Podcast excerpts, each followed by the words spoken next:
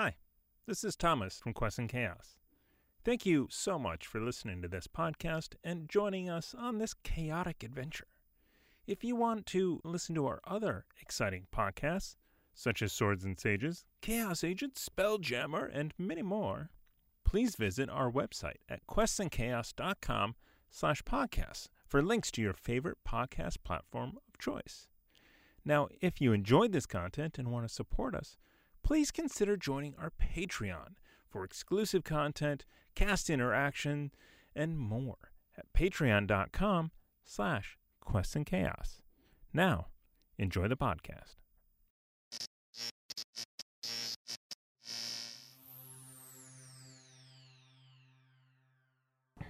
Three, two, one, go.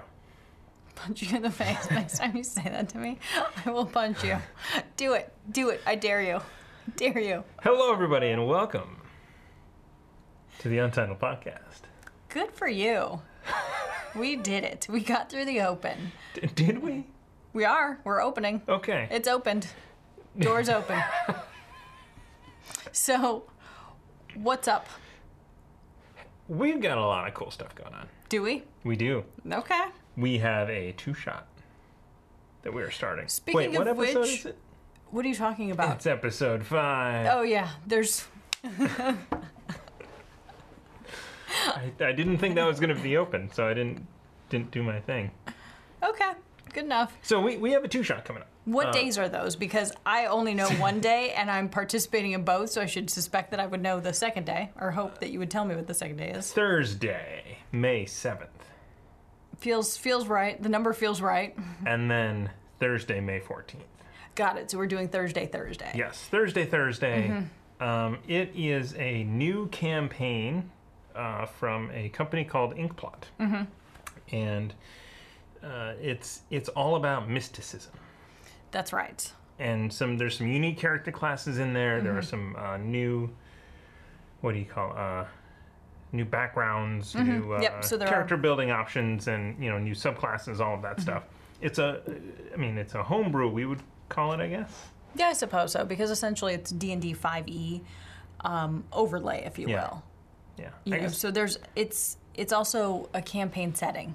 Right. So it's a campaign. It's much like uh, Waterdeep Dragon Heist has a module, and then it also has here's all about Waterdeep. So this is a custom world and module to go along with it.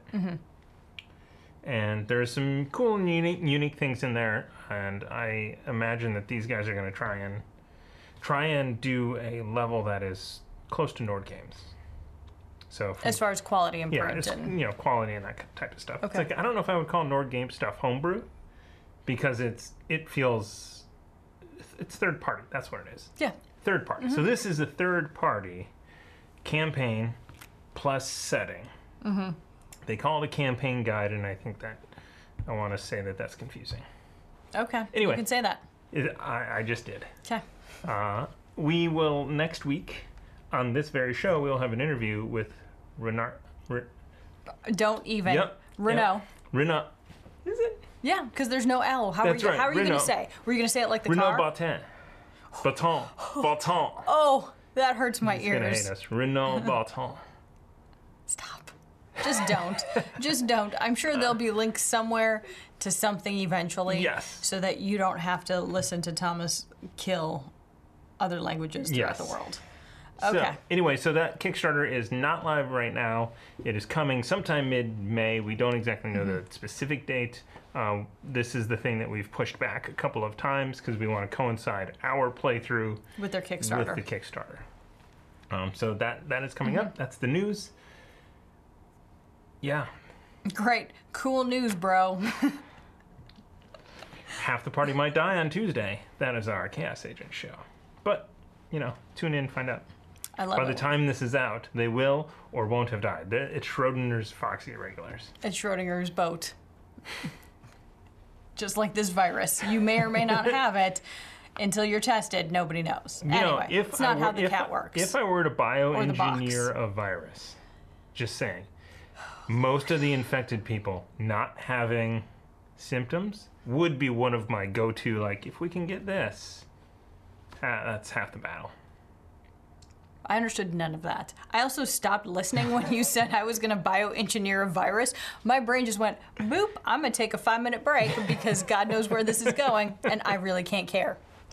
All right. Next I- segment. I'm not saying anything. I'm just saying if it were a thing. Shh, it's okay. Shh, it's okay. You're not bioengineering anything. You can is barely correct. I'm not engineer. engineering dinner. It's not I was about to say, you're barely engineering a table from IKEA. So let's just take a step back. If only I had that Allen wrench, then I could put the whole thing together. You don't. You mean the one that I found on the table that I said, hey, here's an Allen wrench. What do you want to do with it? And it then it, It where is fit. it? Where is know. it? Exactly. So now you can't put anything from IKEA together. And they don't give you one with every single thing either. So, all right. Uh, what are we doing today? This is this is off the rails. We're talking about a lot of Kickstarter. We're gonna do the wick. Okay? We're gonna do what? What was your? Uh, so we're gonna do the wick. Then we're gonna do a special section called the wick. I don't know what does that stand for. But You know what WTF stands for. I'm just not going to pronounce it. Wicked woofed. That's right. So so we're gonna we're The gonna, wick and the wick woofed. Yes, the wick woofed. Yeah, I like it. Uh, so we're gonna start off with uh, one The of the, legit wick. Yes, the legit wick. One of the Mm-hmm. big things that's coming out. We love co-op games here. That's what we like to do. Um, Resident Evil Three, the Can I, board game. can I tell you why I like co op games? Yes, you can. Because I. We're all losers? Yeah, kind of. if, we all, if I lose, y'all lose. Well, and that's usually the thing. I'm usually not great at them until I play at least once. And then by then I'm like, thanks, guys. So with co op, at least I can ride somebody's coattails to the end, to a victory. that's my philosophy with the co op. But anyway, I'm sorry. What were you saying about Resident Evil 3? Uh, so uh, it's zombies and things, from what Oh, I yeah. understand. So uh, I think. Have uh, you ever played the game? Full disclosure, no, Okay. Seen a movie? no.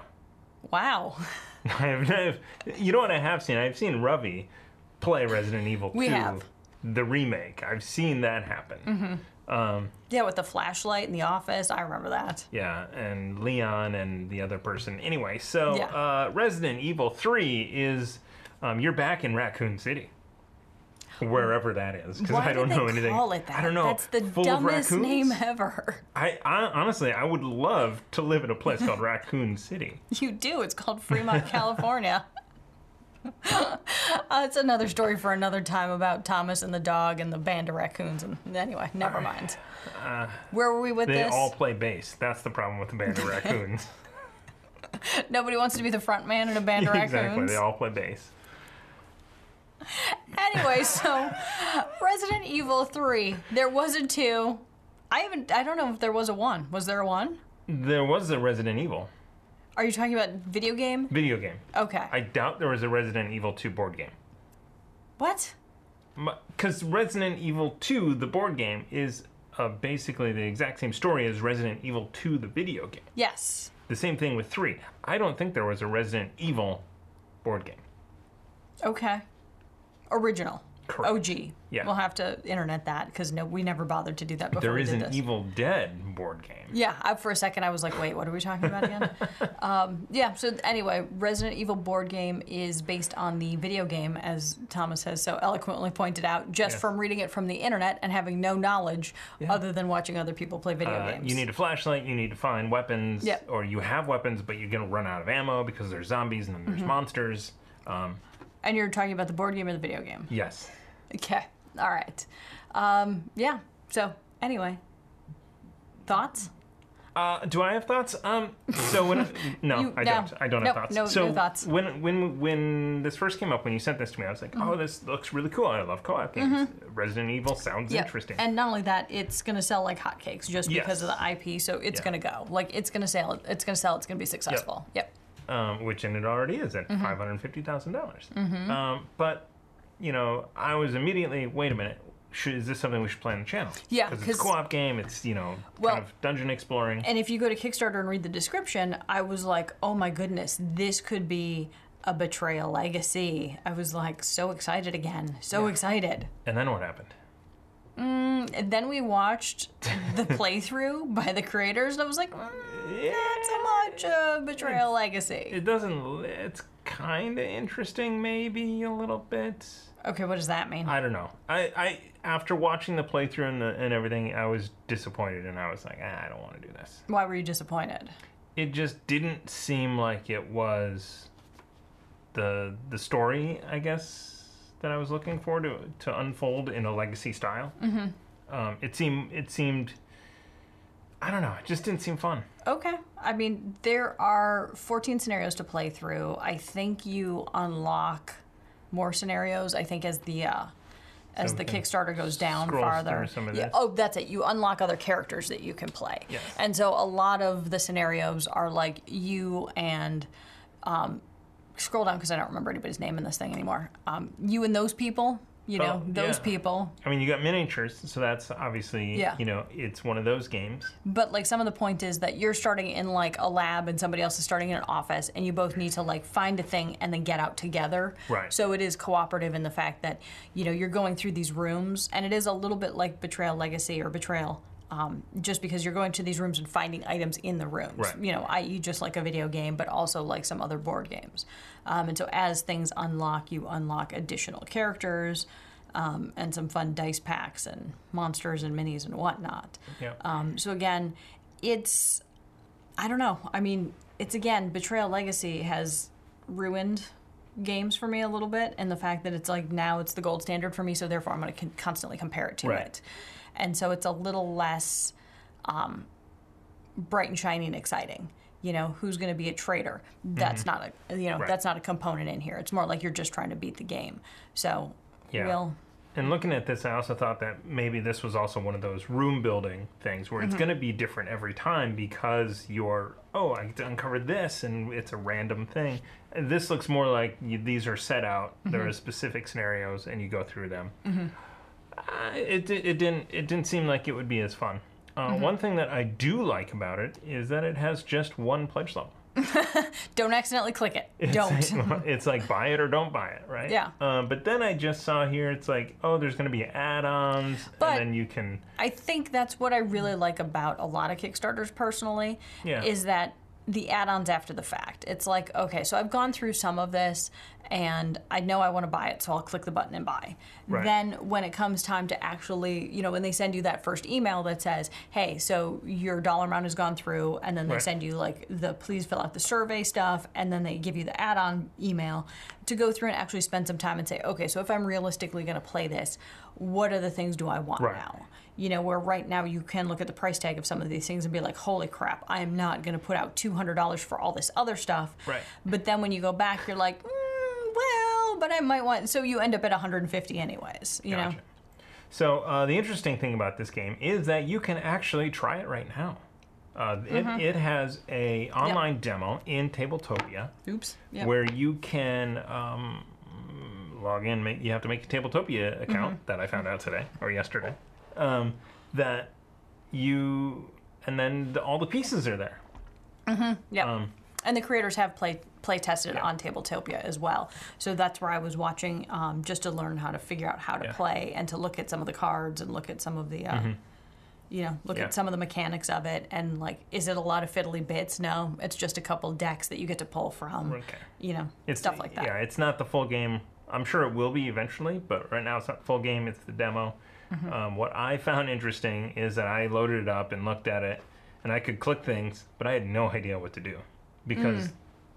it's not a video game version Mm-hmm. of a board game. It's a board game.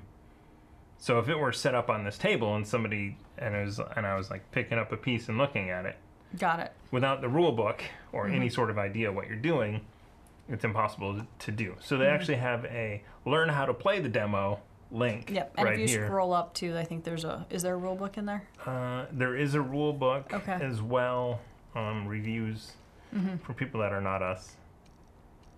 Because obviously we're giving it up. well, if they wanted a good review, they would have had to have sent it to us, and we would have had to have played it, and it had to have, would have had to have been good. Copy that. Yes, none of those things happened. They're gonna ship to uh, Australia as well. So that's good. Awesome. All right. So are we done with Resident Evil? we are. Let's three? move on to. Uh, I bet you there's going to be a four. I maybe. Okay. Let's move on to Brave New Worlds. I won't sing it. I promise. Um, this is I'm gonna just click this video right here. This is printable scenery. Mm-hmm. So we Your favorite. It so th- I mean, other than the fact that they're in New Zealand, no, I'm, kid- I'm kidding.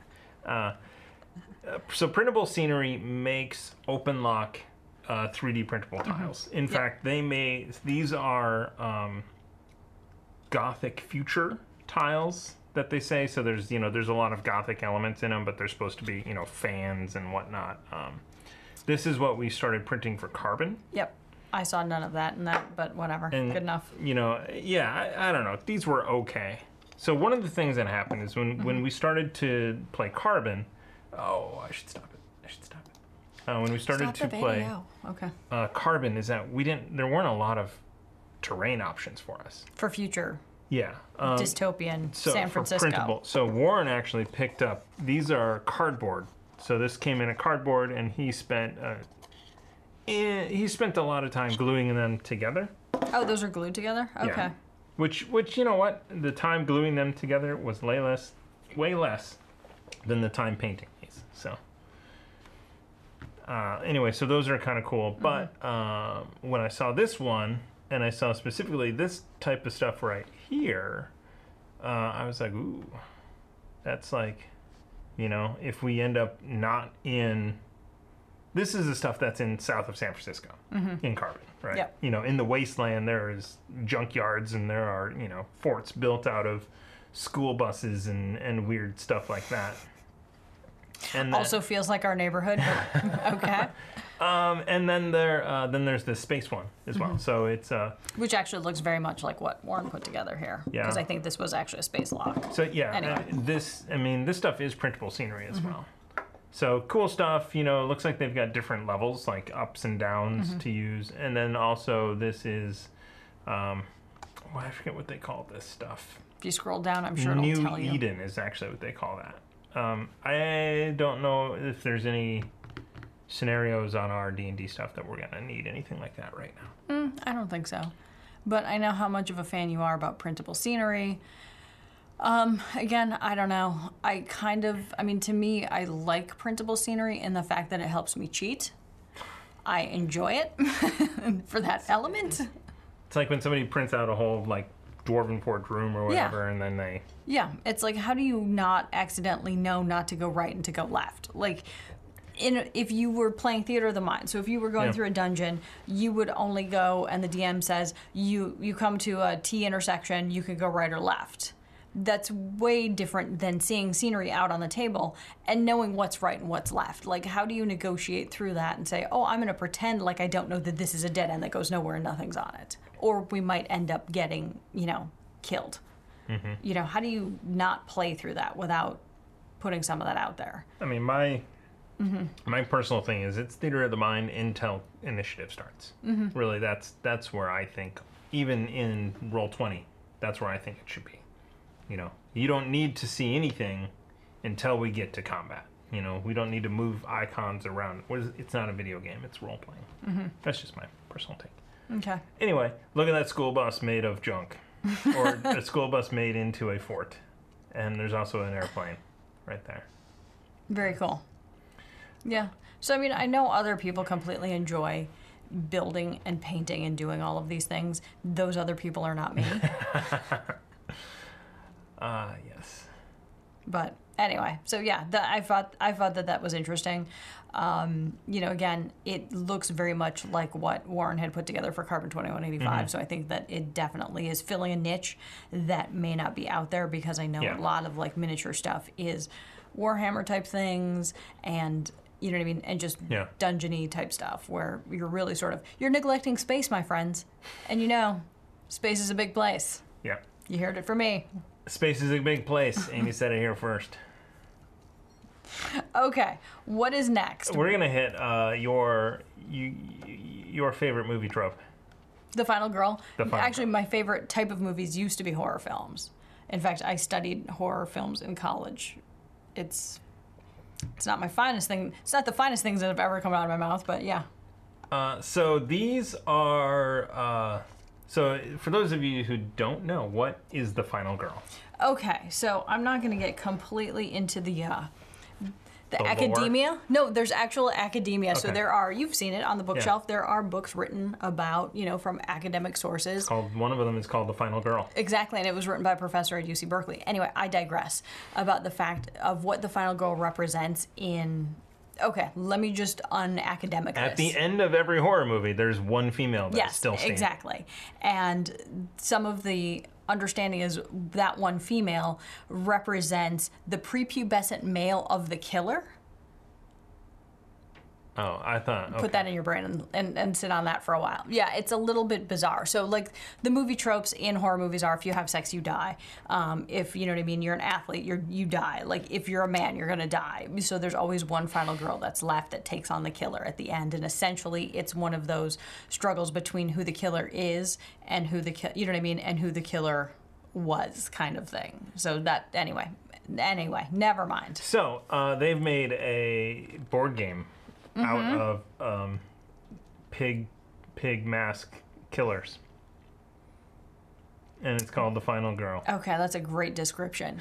So, what Thomas is not telling anyone is that it is for solo gameplay. So, you actually play this by yourself. Right. Which I also find bizarre and interesting because it makes me wonder how replayable is this? Right.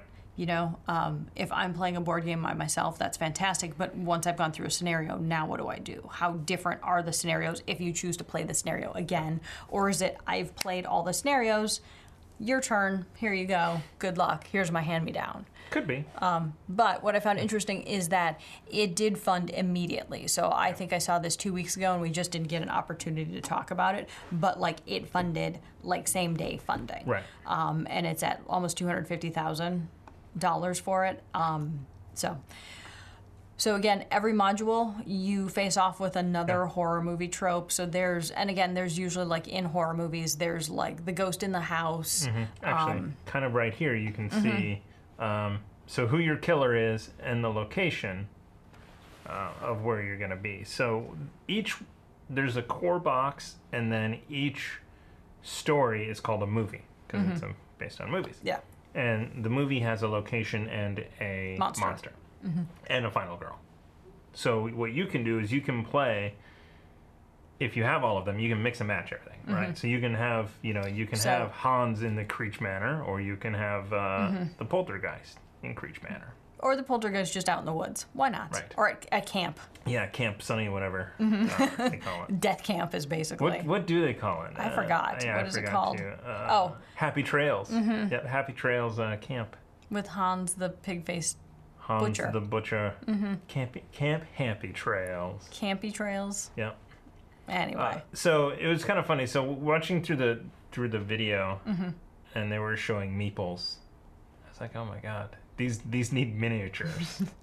and then eventually I got to think, oh, miniatures are an add-on, and the miniatures Mm-hmm. are actually pretty cool. I know, I saw the miniatures and I was like, I think I'd paint these. Uh, yeah, after you just said you're never gonna paint everything, you're gonna paint these. Uh, That's what I'm saying is that the miniatures are cool enough that I would actually paint them, especially like scroll down a little bit. The Geppetto guy, I'm sorry, up. This guy. No, the other way. That's- that's- actually, that's, the miniature. yes, that's the miniature. I would paint him for sure um, if I could paint. Have, if I could paint or see anything small. So those are two things. Ah, yes. Anyway. So this, I I mean, this actually looks pretty cool. Mm-hmm. Um, this is based on a game, the game mechanics called by this by the same uh, publisher, Van Van uh, Ryder Games, Hostage Negotiator. So I watched a little bit about that, and it seems like an interesting mechanic, but I didn't fully get into. What um Do what I is wanna the do this? mechanic? Yeah, I didn't get fully into. I got I got halfway through the setup, and I'm like, I gotta turn this off. Sorry, Rodney, you're just not interesting. Wow! Shout Shots out. fired. Yeah. Not Rodney, Rodney, yeah. You don't anyway, even you don't even know who you hate. That's the problem right there. You don't even know who you uh, hate. I would. y- Here's the thing: I Mm-hmm. will watch every sit down, shut up review just because it's a sit down, shut up guy. Fair enough. Anyway. I agree. Those poor bastards who are watching us apparently watch us just to make fun of us. So Hey, hey, whatever. whatever makes your day. So, oh, look at these all these miniatures. Here's the gameplay: take your actions, purchase new thing. Mm-hmm. cards, killer attacks, killer be killed, done and done. Run away. That should always be an option. All right. So let's. So okay. So the those were two good Kickstarters. Mhm. Yep, fully funded. Did really well right at the top. You know, yeah. I don't know how long it took, you know, Resident Evil to get funded, but I'm sure it was pretty quick Oh, upon yeah, launch. couple you know, hours probably. especially yeah, especially since this wasn't their first Kickstarter. This wasn't their first Resident Evil game. Um, anyway, So I mean, look at the artwork. It's fantastic. it is. I It's mean, amazing. I mean, this whole thing is built out like this is done, Yep. and now they're launching. Yep. Well, and not only that, too, it had unique touches. Like there were directors for every film, quote unquote. When I'm sure it's just you know the art director or you know the designers called Yeah. the director. So again, it was kind of well thought out. So then, so what we're gonna do is is a quick little, maybe quick, maybe not, segment called the Wick WTF. So close to saying so it. close. Uh, and we're gonna start off with Who? let's start off with Subdue. Okay. And the reason why I looked at some of these was every week I kind of go, okay, what's new in Kickstarter? Like, Right. let's go to the front page. Let's see what Kickstarter's, you know, m- saying, Amy, you should look at this. What is Kickstarter, Mm-hmm. you know, pushing forward? What are they not pushing forward? And then just kind of float through and stumble upon stuff that I find interesting. Right. And so there were some things that I found interesting, but for reasons that they are not interesting. Interesting? Subdue RPG. It's a homebrew for Dungeons and Dragons, complete with unique monsters and lore. Mm-hmm. And oof. Mm-hmm. Oof. So you just literally scrolled right past the fact that it's made a dollar. It has made a dollar. There are still From one 16 backer. days to go. Don't back this. I'm just saying, back it if you want to. So, uh, yeah, I don't even. So this is this is all a big wall of text, right? You know, Yeah, that's where I had that's where I had some big struggles. I tried, I really tried to stick with it. look at how amazing this looks. I mean, this is just you know. Well, is, also, I bet some of this stuff on Final Girl is actually finished, and so Oh, yeah. some of this artwork and design is actually what you're going to get printed. So Yeah. if you go to a con or something and you play this, this will actually be in the box. Mm-hmm. So I'm sure this design is already completed. Ships May twenty one, so that's sounds to me like. a- Are you sure it's 20? But it says tw- 2021. Oh, 2021. I was like, because it's Anyway, May right now. But yeah, so Kickstarter, you need you need artwork, right? You need at least one or two pieces of like this is what the finished art is going to look like, so that people are like, wow, that looks amazing. Even if the rest isn't finished, I know that this is what I'm backing. Um, this you this is what you're backing. Um, this is very weird. So this actually gets into some very serious problem areas for me. Okay. Uh, once you start looking into what is subdue. So there's actually um, a link right here, subduerpg.com, and it takes you to their webpage, which tells you all about what the subdue mechanics are. And the subdue mechanics are once you defeat a villain, you can you have certain essence or life force that you then control them. And it gets very, very like like I don't want to like own and control people. In D and D, especially, I just want to murder them and move on, right? I, oh, I am- good. Because that's so much I- better. so I am a murderer, not a slave owner. I mean, I think that you know we can really, you know, we draw a moral line somewhere. Scroll up to the top. I can't even begin. No, but I mean, it's you know, reading into it, I'm like, yeah, this is awful. This Okay. is really awful. Well, and that goes back to our conversation about do you want to be a villain or do you want to be a hero? I mean, the reason why D&D is so popular is because everybody's an epic hero. You know, everybody's a superhero. It's not like you are an average person struggling to be a superhero. You're not a supervillain. Right. You know, it's really you know, it kind of defeats the purpose of what the, you know, RPGs Yeah. are supposed to be about. Right. Uh, it- And then also, did you understand if it was actually a 5e mechanic? Because I got lost in here just saying that, like, for Dungeons and Dragons, is it an overlay to any so so of the D&Ds? so I think so. All of this stuff, I believe, that is available for purchase right on the website right now. Okay. So I don't know. I think this Kickstarter might have just been like, I'm going to put this out so that people click on this link. Got it. So I'm not going to click on the link. But um, it's just, it also just seems even going there. I'm like, yeah, that's awful. I, you know, I don't want to make and it, and it's not. Um, it wasn't like hirelings or henchmen from back in you know the day where you could pay somebody, and they would follow you around and help you out. It was no, I'm going to control you, and they have a mechanic for how well you control somebody and make them do things that they don't want to do. And that's just I was like, yeah, that's just and you're talking I'm about out. other That's what subdue is. Got it. I was like, yeah, I'm out. That's just and you awful. and it's about other PCs, not just NPCs. No, I mean, well, it's about and it's about the PCs doing it to NPCs. But if the NP if they can do that, then the NPCs could do it to the PCs. I could just see so many problems with this happening with awful DMs or even DMs that aren't fully thinking through everything. Even big, you know, big name DMs do bad things. So, um, speaking of, So gonna- why do you think it only has a dollar? Is it because I mean there's it- nothing here. There's Okay. absolutely nothing here. as opposed to you can just purchase the stuff?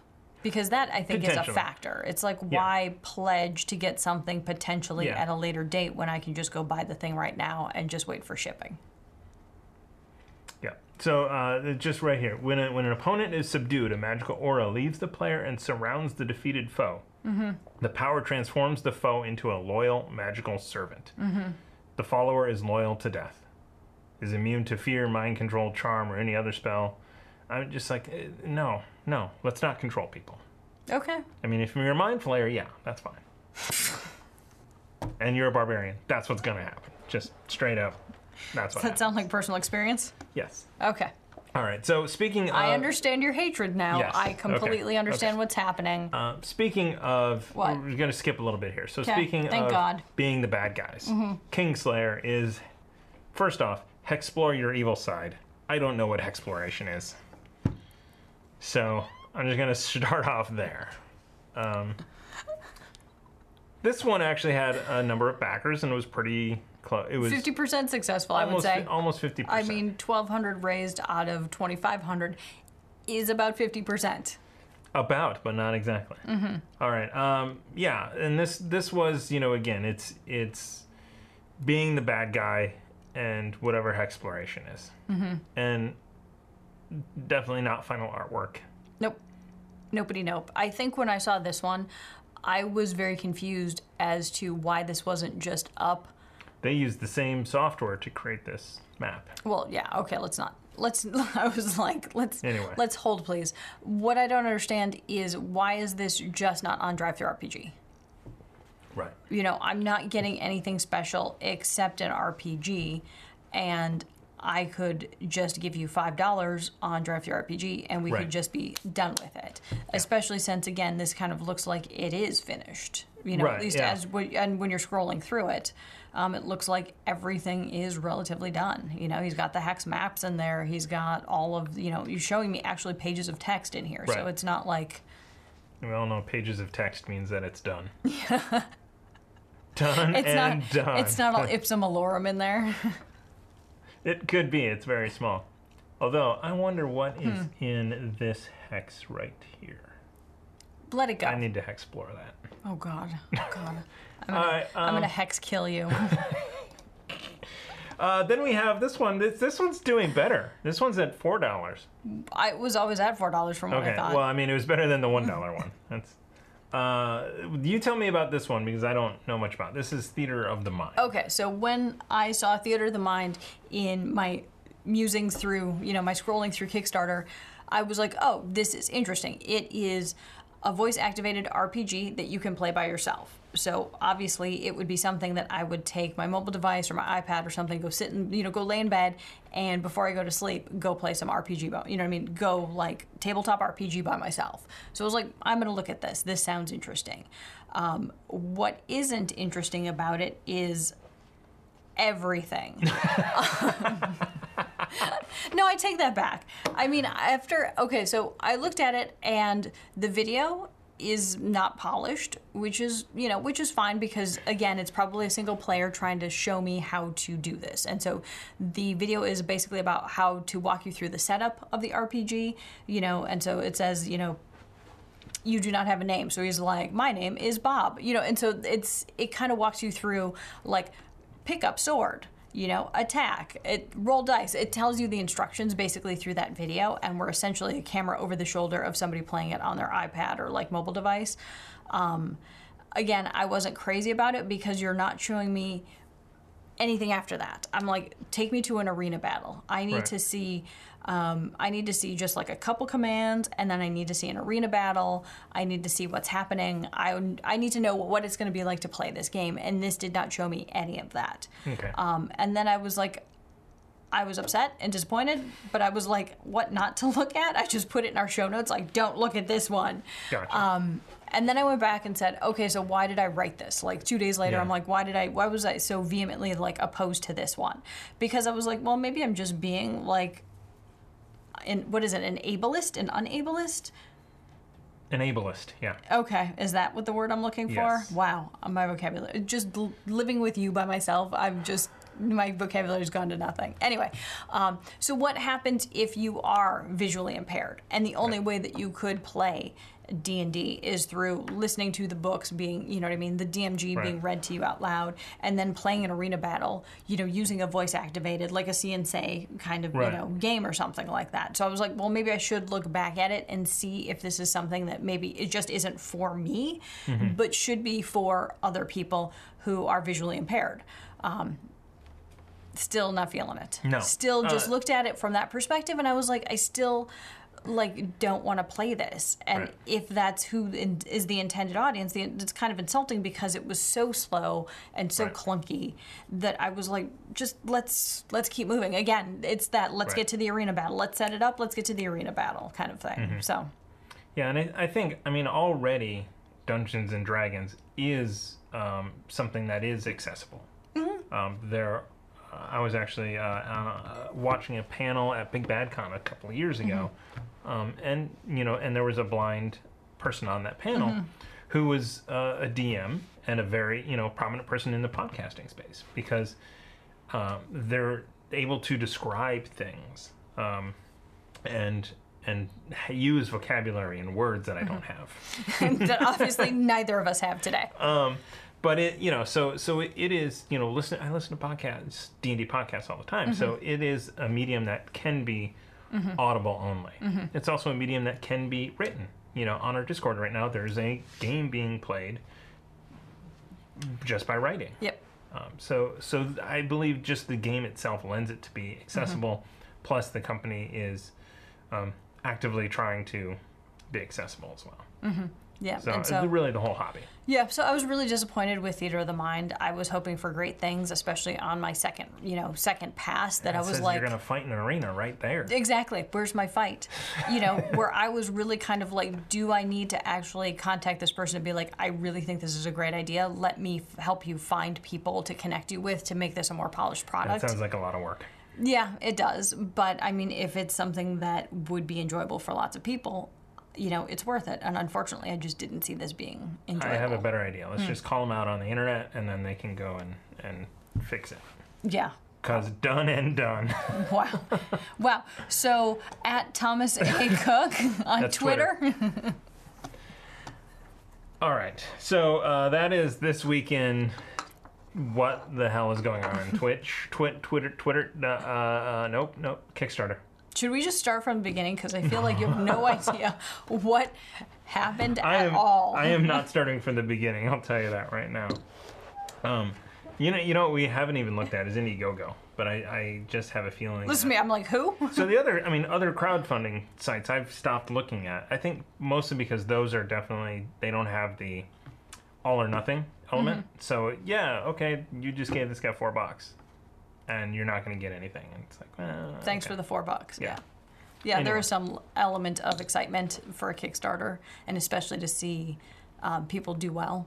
Yeah, it is exciting to see people do well, um, but it's also interesting to see why things don't Mm-hmm. go well as as well. So we, we will continue to find gems like these, um, and hopefully ours next one does not fall into this category. But speaking of gems that are close Yes. to being closed and funded, I think last week's Wick we talked about Master Monk Gaming. We did. Um, in fact, why don't we bring that up here? So Cool. um, it is funded, but it is not you know, Closed yet. it's gone. It's only gone up, you know, a thousand bucks or so since we were last here. Um, and these are. This is. So this is amazing quality um, dice trays. handcrafted. So it is not machine made. These are not made by. They are not stamped out on a press. Um, they are actually. I want to use the word whittled. I know that's not right. No, I mean, I mean, they're they're they're definitely like in um, my head, I'm just like whittling the wood. Yeah, they're not whittled. You know, they make each piece and then they're, they're put together. Um, but you know, like the like all of their pens and their pencils are actually put on a lathe and you know chiseled. Close to whittling. Eh, That one, the pens are close to whittling. Okay. Anyway, so Master Monk, they are friends of the show. Um, we will have more news about that type of stuff coming up. Mm-hmm. But- but Let me I- use the word whittle one more time, please. I Whittle adjacent. Okay, go ahead. Finish. All right, I'm done. I'm done. I interviewed uh, TeeJay. I worked, Yes. So but uh, Thomas got to talk to TeeJay. I got to talk to TeeJay um, about the Oracle Dice Box and kind of how things are going in the RPG world right now, how their company's doing, um, what it's like without conventions. Uh, you will find out uh, most of their income, their sales, are at conventions because when you see this stuff in person, I know it's it's it's, it's hard to see right now, um, but when you see this stuff in person, you really like ha- gotta have it. And in fact, that's what happened to me at Origins when I saw this walnut piece. They actually make a they actually make a dice tower that I kind of like. Okay. Anyway, so Anyway, without further ado, should we uh, roll the interview? let's go to the interview. Let's go to the interview. All right, welcome everybody. We have TeeJay with us from Master Monk Gaming. How are you doing today? Doing all right. How about you? I am getting through this. Yeah, aren't we all right? yeah. So, uh, for those of uh, for those of you out there who who don't know who Master Monk Gaming are, could you tell us a bit about what what the company is and and what you guys do? Yeah, so um, we make tabletop accessories for you know Dungeons and Dragons, uh, board games, whatever, um, out of wood. You know, it's it's more for us something about giving giving something that like brought us together as a family. You know, growing up and being a part of that community. So it was just being able to make those things for you know like dice trays, dice boxes, um, dice towers. Um, we, we have a few boards out there for different board games um, that we make um, custom. So Gotcha. I I totally came unprepared because my dice tray is on the table over there. It's well, I mean, like right now we're in a position where like no one's really using a whole lot of dice trays, you know. So I, I get it. Mine's actually stored away too, so I'm like waiting for the day I can actually see people again. Yeah, um, it's yeah, it is weird because you know sometimes sometimes we're still streaming. You know, we're remote and everything, but I still like to roll dice. yeah, but you know not everybody is as trusting i guess is the Right. word as everyone else so you know it's sometimes it's hey you have to put it in Roll20 sometimes Yeah. you know as a, as a dm you know i like i like the dice and it's just it's way quicker than typing in a formula yeah. Well, it just it just it feels better, you know. It Yeah. feels.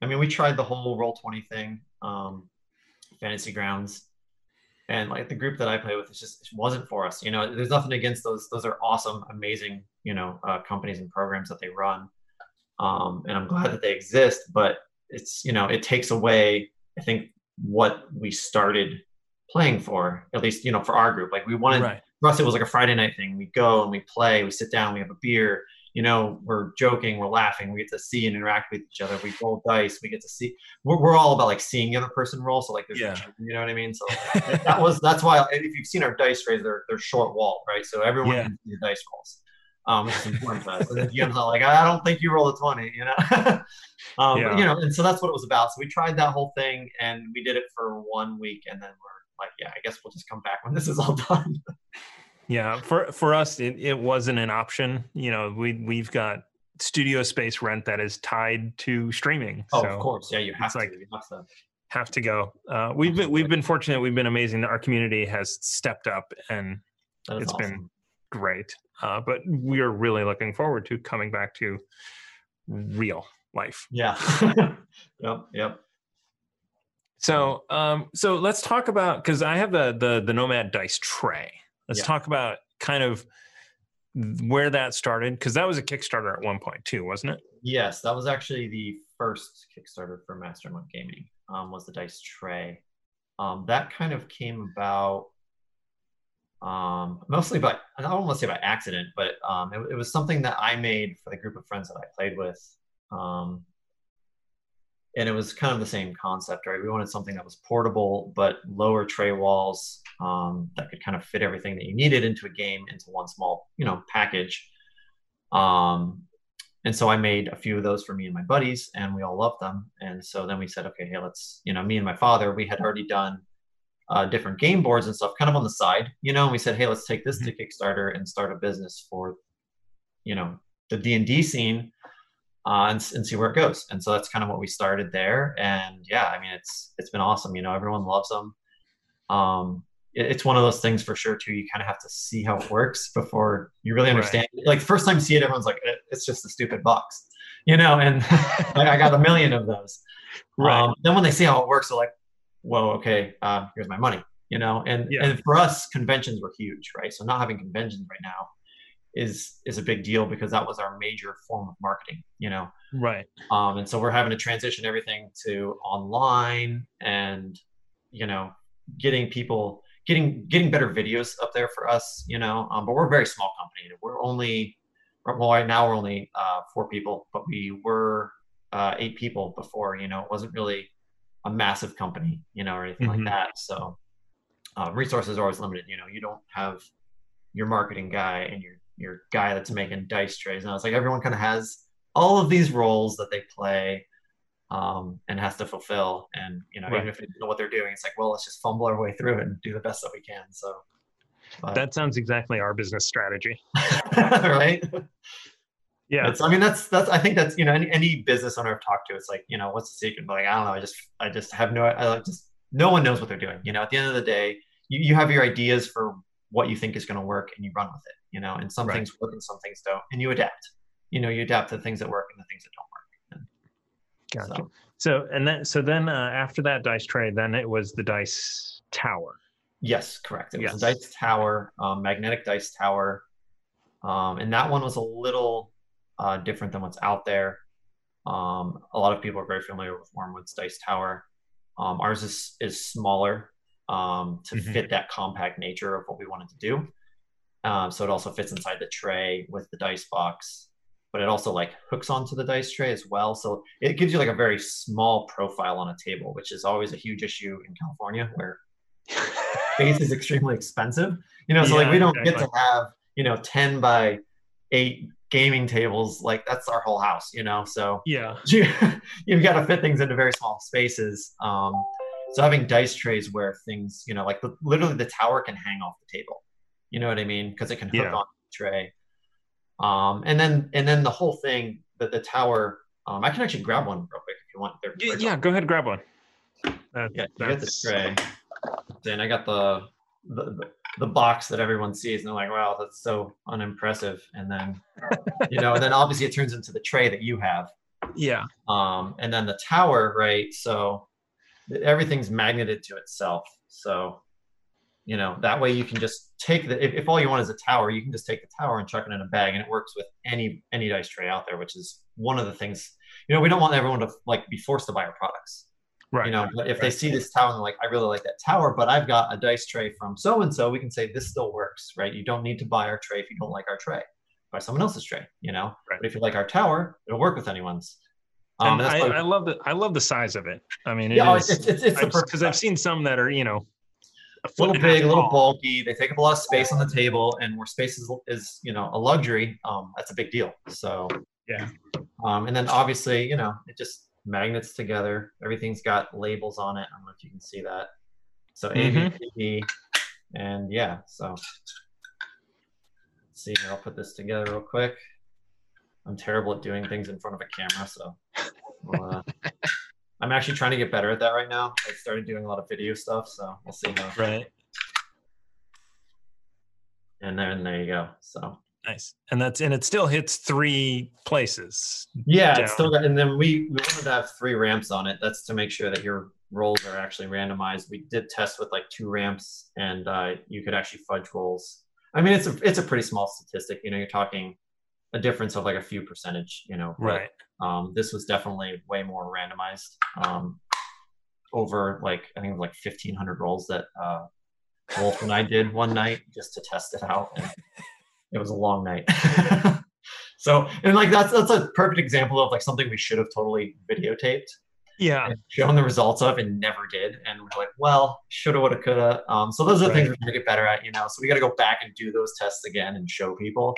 But Um, then you yeah. also have to you, you also have to like test your dice beforehand as well, right? You got to test the dice beforehand, correct? So you you start with just rolling a die in a dice tray, you know. Um, and then you start then you go to the two ramps and you say okay the 1500 in each scenario right, Right. so we're talking yeah i think there was we did like 6000 rolls that night I don't, it was a lot it was a lot of rolls um and um it was fun though you know drinking always have a good time doing whatever we do so. R&D it is sounds like a tough job. yeah R, yeah r&d is so hard. It's you know um we always joke because it's always whatever we, we both like doing it and so we both claim that it's our job you know to do the r&d because we get to like take things and throw them at walls to see how hard it takes to break one you know um and surprisingly these things are really durable. Uh, he dropped his off a cliff once uh, while hiking by he was trying to take photos of the dice tray set up you know on like a rock Yeah. you know, and he bumped it and it just tumbled down this mountain. And he went down there, and of course, it's you know the wood's all dented and stuff like that, but the tray was perfectly fine. Like he could magnet it together and still use it. And we fixed it up, and he uses it to this day. Yeah. That's awesome. So- Yeah. So I mean, I know that uh, you you mentioned conventions. That is that's actually where I got this one. Uh, Oh. was at a convention. Um, that and you got looking at your booth. Um, it's like packed, and there were Yes. always always people around, like just yes, it's. I mean, it's conventions is such a rush you know i mean it's especially for us i know i know before we started doing conventions everyone was like well you don't really go to conventions to make money you just kind of go there to you know show face and help get your name out there Right. um it was not the same for us i mean conventions have been so profitable because everyone sees our stuff and then they go tell their buddy and then next thing you know like you know we'll have like a we never have like a massive booth you know but our little tiny booth has so many people around it that yeah we can't even like if there's four or five of us it's not enough you know Right. um and so this year we were we had eight conventions lined up because you know that was right. that was our marketing that was our how, how a lot of our business was designed around conventions. Um and so you know we invested a lot into conventions this year. And of course now those aren't happening. So it's, right. it's uh, i'm having to relearn how to do um, a lot more online marketing uh, and focus the business back on that. And it's just i hate Right. i absolutely hate marketing. Like marketing is if i could think of the worst job in the world that's probably that um, and so i'm looking at hiring a marketing company right now there's a few i'm looking at but um, you know other than that like it's it's going great so it's i just miss people as, as i think do Yeah. some of us Yeah. you know um, my, my wife's more introverted than i am she likes to just read and she's like oh people are okay you know but i like books so it works for some people but i'm i'm not that i'm not that person so Right. I I am blessed that Amy is you. She would have been here, but she's you know working yeah more hours than she should, but she you know has the job. So that's yeah Uh because she's you know we're doing the podcast, we're doing you know gaming and stuff. So you know at least we spend a lot of time together, and it's always working. You know. But yeah no i hear you i hear you no she actually uh, just started a new job where she can work from home Oh, right nice. before all this happened like magically somehow so kind of worked out for her Very lucky. That is awesome. So um, let's talk about. I guess uh, let's talk about the Oracle Dice box. yeah 'cause that is so out. There, you is. have two dice boxes.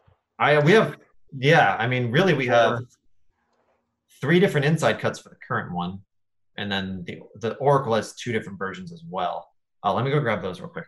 So Yes. uh, these are the Oracle dice boxes.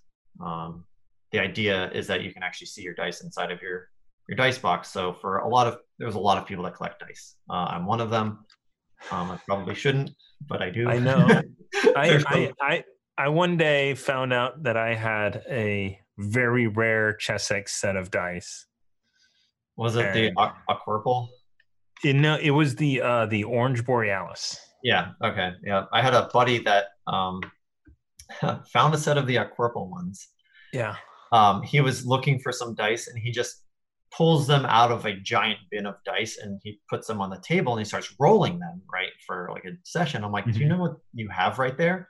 And he was like, I don't know, just crappy set of dice. and I told him how much they were worth, and he was like, oh. And so now he puts them in a he like put them in like a mason jar, and he sets them on like a mantle just to taunt all of us because he won't Nice. he won't part with them. He doesn't collect dice, but he just happened to have them, and I, I want them, but Yeah. yeah. As- so, as- but these are as- perfect, right? So like he actually exactly. he's getting one of these for exactly that set of dice now, right? now he can just play it, and then if he ever actually wants to take them somewhere, he can just grab that and go, right? And he knows those are the dice that are in that dice box, you know. Right. Um, so for dice collectors, these are really perfect. They still have foam inside that protects the dice, so which was really important for us. Um, just kind of take some of these out so you can see the pockets. Um, and they fit in there snugly. You know, that's that, one of the things we're working on is that. Um, and then of course, you know, magnets keep everything everything safe and little features here and there. You know, if you go to the Kickstarter page, it kind of shows everything um, in Mhm. detail. But yeah, I mean, they, were actually a lot of fun to make. Um, we did a soft release of those at PAX. Oh gosh, I'm gonna get this wrong. One of the PAXs. Um, and we sold out of them the first day. Uh, we Okay. brought, I think, 75, and they were gone, like like that. Um, and we didn't even have like a decent. We we had like just two slats of foam in there because we weren't really sure which direction we wanted to go with the foam yet. It didn't really work very well. When we told people like, hey, you know, message us um, once the Kickstarter is done, and we'll send you the foam that we land on, right? That way, you're not just getting this crappy piece of foam that we was kind of like a half thought, right? Right. Yeah. Um, and so, you know, a lot of people have come back and said, hey, you know, this is awesome. Just sending this message. Um, and we'll give them that foam, of course. But yeah, so it's, they've been a big hit. Um, yeah, it's, it's, it's fun. You know, I love making this stuff. It's, I'm Can excited because I've got so many of these stupid things now, and my dice are actually starting to go in them already. So, nice. one Can we talk a, a little them- bit? Let's talk a little bit about the woodworking aspect of it. Yeah. Um, like it- you do woodworking. You also your dad does wood, woodworking as well. Like what Yes. what is what does it look like? Like what do you do where and all that other stuff? Right. So most of the manufacturing actually happens in Kentucky, where my father is.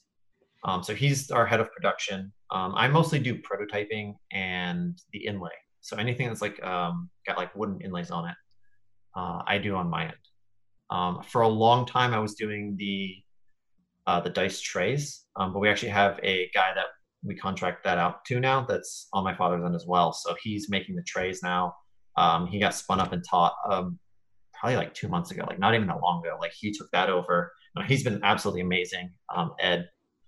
Um, but yeah, I mean, and then I mostly just focus on you know all the little things that need to happen to make a business continue. You know, um, Right. marketing, outreach, interviews, you know, um, conventions if they ever happen again. so, uh, and then we've got uh, Wolf. He's in um, in LA, and he mostly focuses on he he does all of our pen work. So any pen that gets made, he's he's the one that made it Okay. and then he's also really the one that ensures that the conventions happen so he's kind of been in a place where there's really nothing for him to do for his main job which is running the convention you know like making sure we have everything when we go to conventions and Right. who you know meetings that he sets up all the meetings that we're going to have and stuff like that so he's mostly just doing pens now um Which there's one there. got yep you've got one of the uh yeah one of, the, is- one of the ones without the clip on it we started adding clips now so Nice. Yeah, I, I it's a pencil. I like it. I like how it just fits in there too. Yeah, yeah, it goes on the lid and can't complain. So, but yeah, no, I mean, I love woodworking. That's actually why we started doing this. Is I, I, I thought I was like, yeah, I get to do woodworking for a living. I don't do that much woodworking anymore. Yeah. Um, you know, I, I think one day the dream is I can have someone else run the business for me when I'm like Yeah. old, don't want to anymore, and then I'll just go back to making stuff and sending it to people. So Nice. Yeah. I, I took a Patreon uh, survey today, and it was, you know, for creators who have stuff. And one of the questions was, you know, on a scale from one to six, where one is fully creative and six is just the business side. It's like, where do you like to be? Like, that is just no, you know, I'm like, uh, I'd like to be just over here in one. Yeah, you know? right? I Do love I it. love this, but I'm Yeah. like Yeah. this. Yeah. But instead, my day is one, six, one, six. four, yeah. You know, it's I like, ah. completely understand. No, and that, it, it's, it keeps it exciting though, right? I mean, it's never the same thing every day, and uh, you know, I guess I'm. it- It's it's a learning. I, I'm always learning, you know. So yeah. can't complain about Yeah. that. Um, and then one thing that I also get to do too is any anytime we have like a special project, um, I get to work on those for the most part. Uh, Wolf will sometimes come up and help me. Uh, obviously, right now that's kind of not really a thing. His wife actually works at hospitals, so he can't really go anywhere and see Right. you know any reason. So the, yeah, so like special projects, like I, I love working with charities. Um, and this is another thing I'm terrible at is marketing what we do to help people out.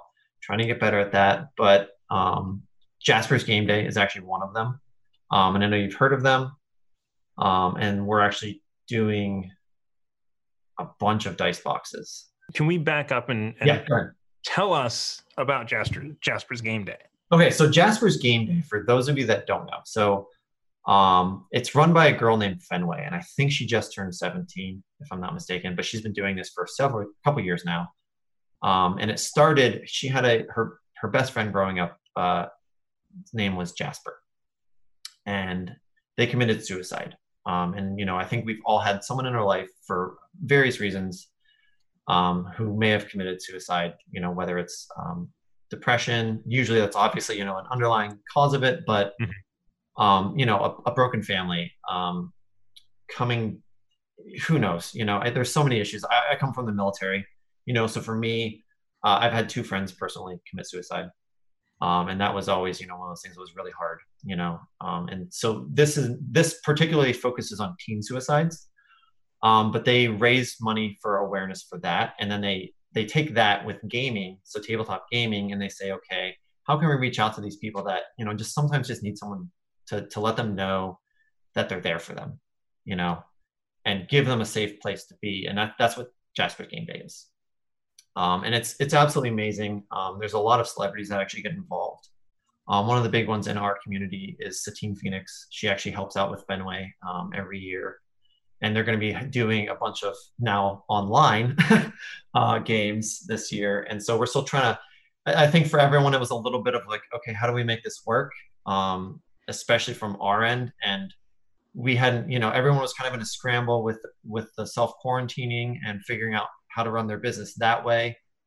Um, and then so Wolf actually reached out to her and said, Hey, is this still happening? Because it wasn't happening in April anymore. And this was like a week ago. She was like, Yeah, it's still happening. It's happening in May now. Um, and so I was like, Wow, that's not a lot of time. Um, and so we're going to try to help them out the best that we can there. Um, but yeah, so that's that's kind of what Jasper's game day is. It's it's really awesome. So Okay.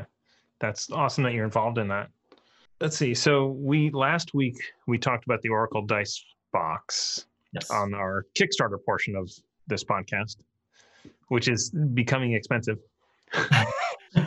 Is as because as Amy would say, it is a if if she finds something on Kickstarter that's interesting enough to talk about, she wants to back it. yeah, It's like, oh, oh yeah, okay, I guess that makes sense. I'm the same Um, way. Um, yeah, it's it's it gets expensive. Yeah, you know, and then especially when there's dice involved. I'm like, oh crap. Yeah. How how have you found uh, some of the Kickstarters? You know, I mean, obviously Kickstarter is a risk, Yes. potential risk, uh, because things might not fulfill or just Yeah, I'm so I'm I'm a research person. Um, I dig and I dig and I dig. I have never backed a Kickstarter that's failed, um, and I've backed I don't know dozens and dozens of Kickstarters. Um, so I, I know, I guess, the signs, you know, and and if it's something, it's not to say that I'm not immune to that, right? But um, I always make sure with you know I don't just read their risks and assessments and say sounds good to me and then back them. Right. You know what I mean? Um, I look at the whole whole picture and I say, okay, do these guys really have their stuff together?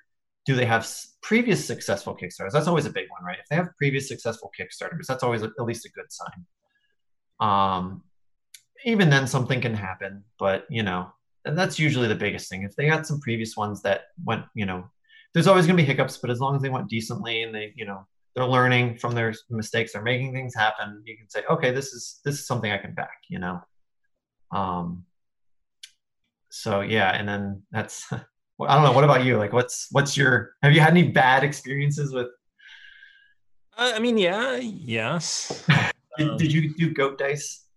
Because I did not. No, I did okay. not. I was I was I was thinking about it and I did my research. I was like, this guy seems a little sketchy, and sure enough, um, it was a little sketchy. Yeah. I don't know. It's it's it's been good. I think you know now we're trying to back smaller stuff. You know, like yeah, ten dollar pin yeah, like, it supports somebody, but at the same time, I'm not gonna go broke doing it. Right. Well, and like the way I look at it too is like when I see the, the larger campaigns, I usually say, okay, I can get this afterwards. Even if they have like the exclusive stuff, like right. oh, this is only on Kickstarter. You know, th- those are the things I'm like, eh, I'm not really that interested. You know, uh, I'd rather back the smaller part. Like if you know, I'm not, I'm not a rich guy. I'm not gonna, I can't back everything. So if I'm going to back something, you're right. Like I always try to find those smaller projects and say, okay, these guys, you know, th- this might only ever be on Kickstarter. You know, um, some people that they kickstart and that's it. You know, right. Um, I know there's like a deck of cards that I, I can't think of the guy's name right now, um, but it's like little one-shot um, encounters cards, oh, right? Yeah. And that's all he does. You know, so he comes out with one like every couple months or whatever, different deck of cards, and only ever gets you know 15, maybe thirty thousand, nothing crazy. Sometimes less, you know. Mm-hmm. Um, but they're always great, you know, and it's a small you know, just a guy just trying to make a little extra money on the side. He's always reliable. You know, that they they come within a window of when he said they would, and I never actually check it, but they they seem to come when I would expect them. You know, so I'm like, oh, cool, these are here. I guess I'll use them. Um, but yeah, no, it's I'm, I'm I'm the exact same way. Those smaller projects are where it's at. So yeah, Nice. Um, so, I mean, I think you know, talking about you know, so the woodworking, the dice trays, and stuff. Uh, feel free to touch on this, or don't if you don't want to. Um, you know you're running a kickstarter now which is you know a smaller kickstarter. Yes. Um, there's a 800 pound gorilla that also does stuff. What is it what is it how is it you know how as a business are you competing or or cooperating or you know like co-opetition type stuff? You know yeah. how, what do you guys how do you guys live in the marketplace?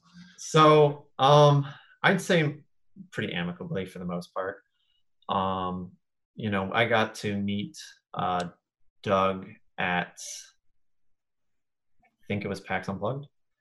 Um, I'm terrible with the names of conventions. I just go where Wolf tells me to go. Um, but no, I got to meet them there. Um, that was interesting. Um, the really nice group of guys that work there for you know, it, I think for the most part everything went as as well as could be. Um, he liked our stuff. We told him, you know, we like your stuff. Um, it, seemed to be as peaceful as possible. Um, he actually really liked the Oracle dice boxes as well. He was like, man, I wish I thought of this kind of thing, you know? Um, I, th- I think, you know, the, they're the 800 pound gorilla because they, they kind of got there first, right? They, they were the first ones yeah. to really start. To, they, they were the first company to take things off of Etsy, right? Because like before that, like yeah, everything kind of already existed. You know, like yes, we could get magnetic dice towers and dice boxes, you know, but it was only on Etsy from like very small people. You know, they might have like three or four, and then you'd have to wait like fifty thousand years until they made another one. You know, kind of thing. Um, or you know, it's like for us, um, I was in Hawaii when I got my first uh, set of stuff. I had a dice tower that I got that was magnetic, and it was actually made by um, mil- uh, military guy out there for deployment, right? So it was like perfect. It wasn't exactly what you see now, right? But like mm-hmm. it was like super duper strong magnets, like probably too strong, just so that you could throw it in a sea bag, right? And then right. go overseas and not have to worry about pieces going everywhere.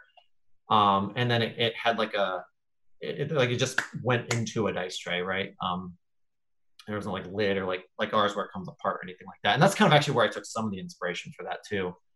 Um, and of course, you know, like seeing their products, we take some inspiration from them. We take inspiration from wherever we can get it and say, okay, what's the best of everything, and how do we how do we put you know the, the features that we like that we think some people would like together. Um, but yeah, so I mean, they're you know, it's as I as amicably as can be. nice, nice. Um, so what? I mean, what else? What else do you want to kind of kind of talk about? You know, is there anything that we didn't we didn't touch on about? You know, really, what can can people go and buy this stuff? That's a question. Yes, they can actually. They can go on our website. They can and they can buy um, everything except for the oracles right now. Um, can be purchased from the website. Uh, you can also get everything on the Kickstarter as well. So like for a lot of people are like, well, I don't need it right now. So I'll just get it on the Kickstarter. And then hopefully by the time this whole quarantine thing's done and my new dice tray, dice boxes, and all that comes in, I can actually use them. Um, and so we're getting a few people that are like kind of in that boat, you know. Um, but yeah, I mean, it's I'd say that's you know that's the website you know is, is our, our biggest thing right now you can't go to a convention and buy these like you used to be able to um man it's it's crazy you know it's just really crazy yeah.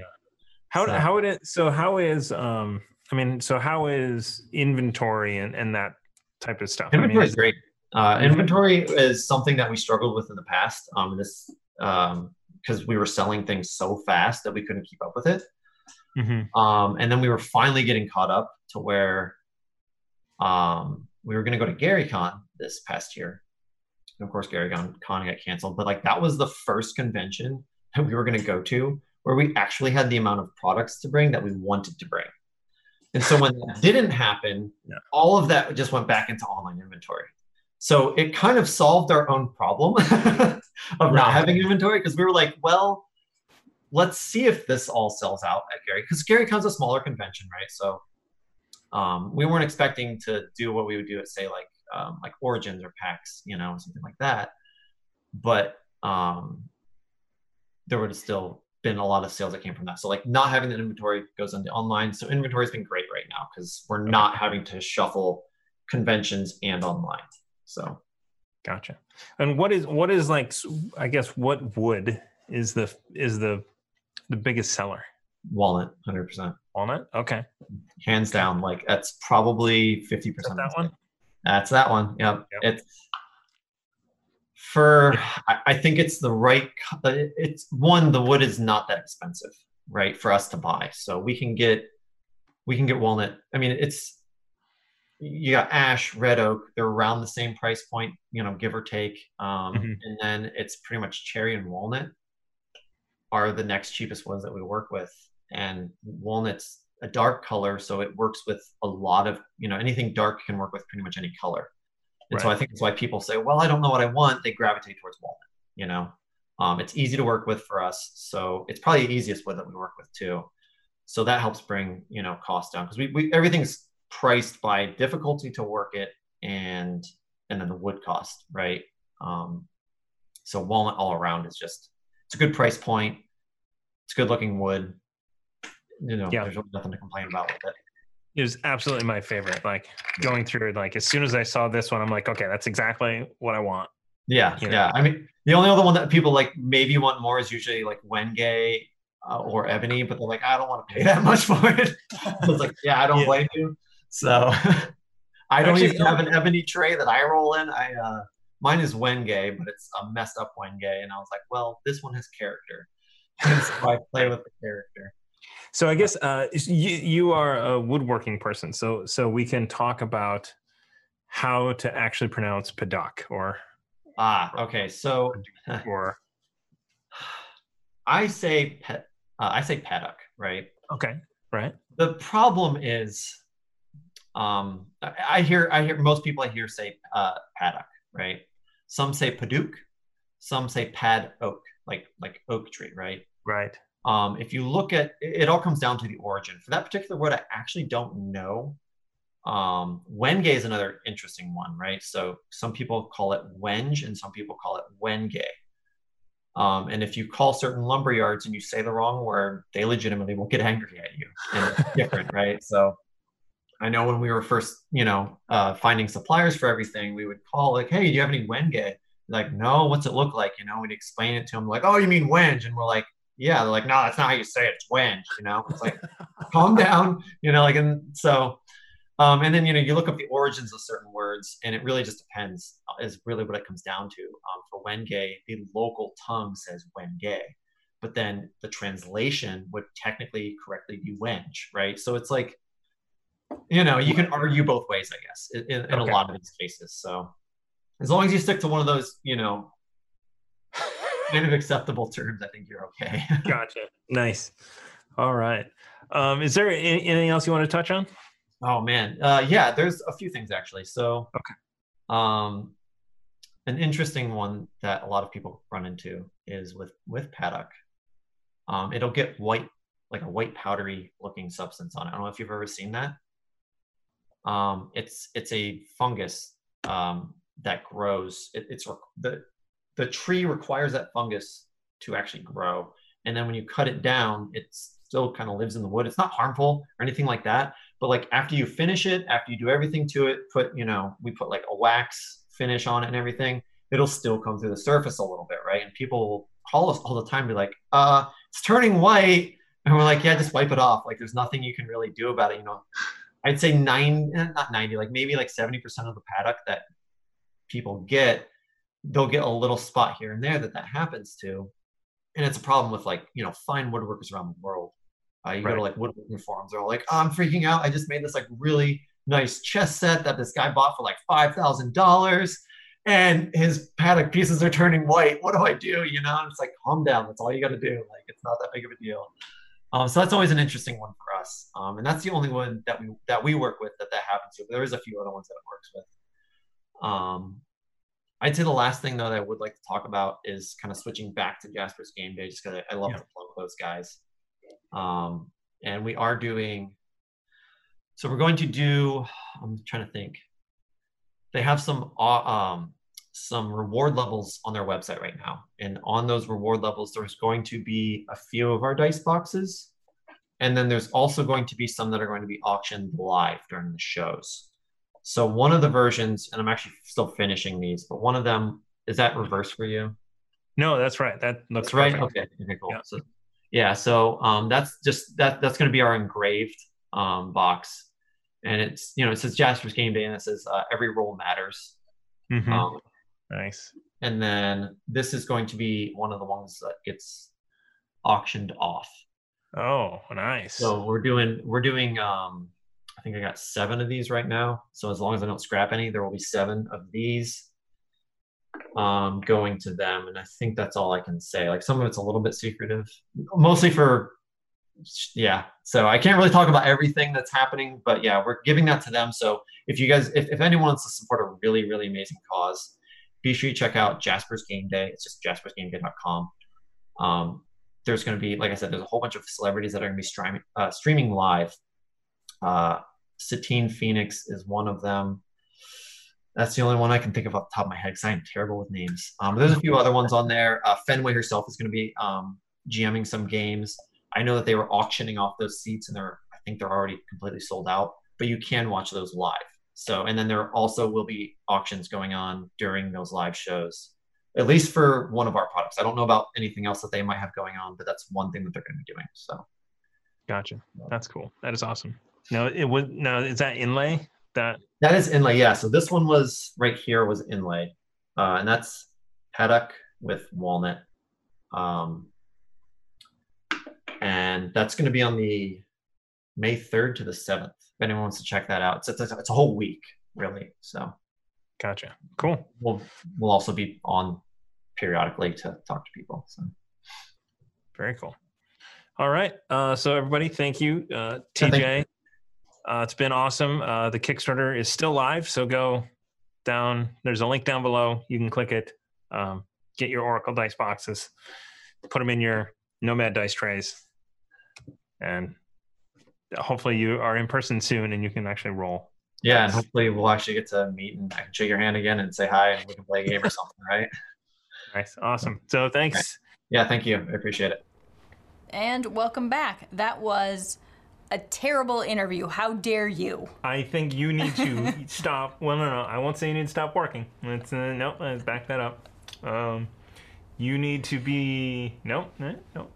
I will. okay. I will schedule uh, interviews while you are. I around. like how you How's actually that? took me seriously there for a minute. You're like, I was like, that was terrible. You're like, yeah, I know. Well, you know, uh, you weren't there. Thank you. That's so sweet. We um um You want to talk about the poll in the back? no no. We'll just, We'll just let that go. Let's just let that go. Totally fine. All right. So, um, Master Monk Gaming. Yeah.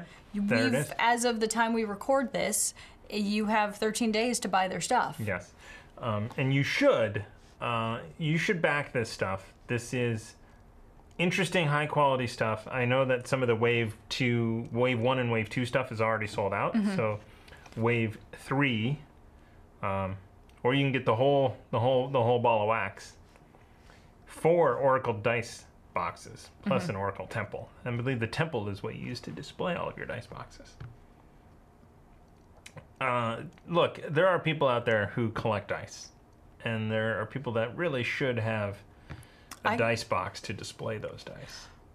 I sold my expensive dice as soon as I found out how much they were worth. I'm like, they're worth how much? eBay.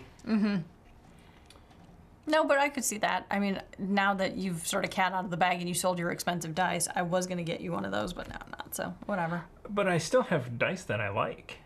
Dice that I think. I mean, the okay, the the the green maple, mm-hmm. which is the Borealis. Don't anybody tell you it's old OG Borealis in new dice. Oh, God. Go buy. Here well, don't go. go buy them now because I'm gonna I'm gonna I'm gonna corner the market in them. I've already started. I have like 20 D20s. The okay, whatever. So I was gonna buy you a little like dice display thing for all of your Aurora Borealises. Well, I, I think I think that's. Or did you do that without telling me? Oh, I did not. no, okay, good. no.